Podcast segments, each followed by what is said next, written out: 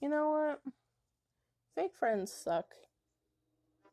Having friends for a very long time can be nice, but when you find out they're they're fake friends, your stomach is it just drops. It's like how could I waste such this much time on one person just to find out that they're fake? It's like if I wanted that, I would have dated somebody that I knew was a whore.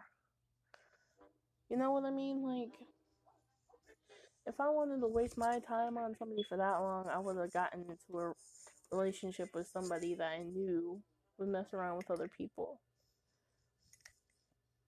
I did not need that from a person who I trusted for a very long time to be my best friend. You know what I mean? I know a lot of people out there can relate. And that's the sad part.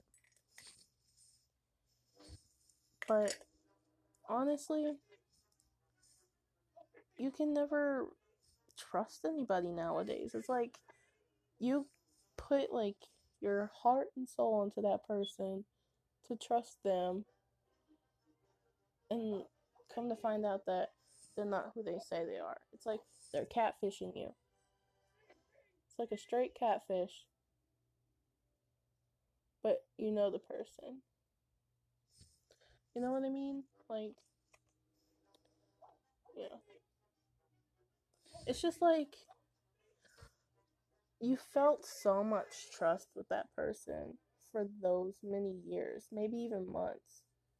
And then they stab you in the back by being a fake friend.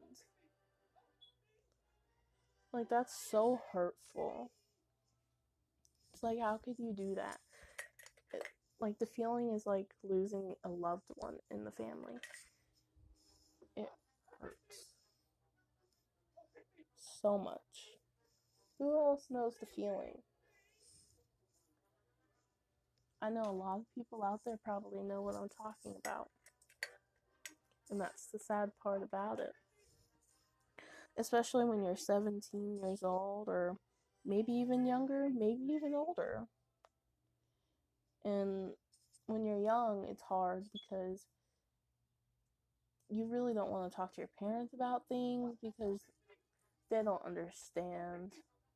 And they tell you, oh, you'll be fine, or you'll get over it, or it'll just pass. Like, no, like you put so much love into that person and into that friendship, and they just like ruin it all. And then you try to confine it to somebody else and they just ignore it. Like, you can't exactly get over it. It's like a death. It's like, it takes so much for you to heal after that. And then somebody just telling you, oh, you'll get over it. Like, no. You can't get over it that fast. Like, parents out there, I respect you, parents, but I know you were a kid once, but things are different now. Like,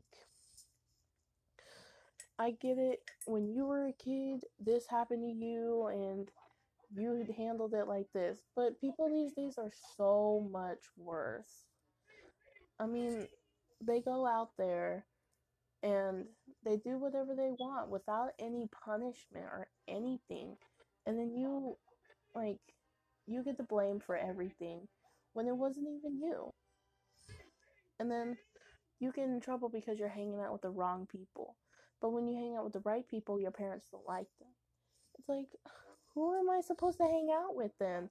And then you yell at me when I want to stay in my room or you yell at me when I say when I go out and then I'm out late and it's like, what do you want me to do? You tell me to go out and then when I ask you to go out, you'll either say no or I'm out too late.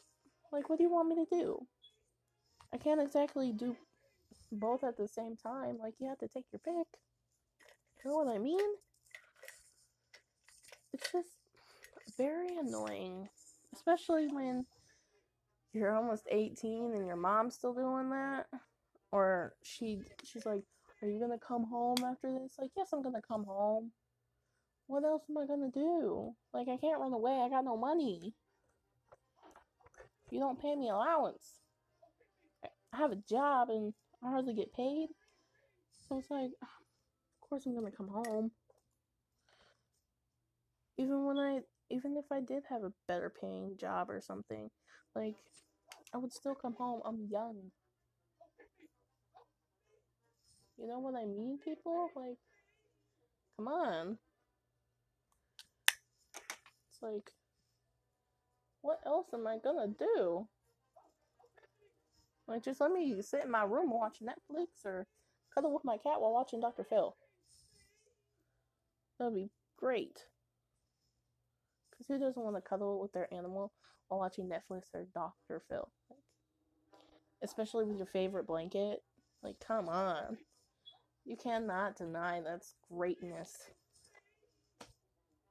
Or watching TV with your favorite blanket while it's raining and eating pizza, or watching Harry Potter in your favorite pajamas, or your favorite movie or something. Like, that's the greatest feeling ever in the world. Come on. Well, that's probably going to end my first podcast. This is basically just a trial run for me. I'm a little bit nervous, as I sounded in the podcast, so I'm very sorry. But if you like it, please tell me. Um, I'll be making podcasts almost every single day. At least I'll try. And I hope you have a great day. Bye.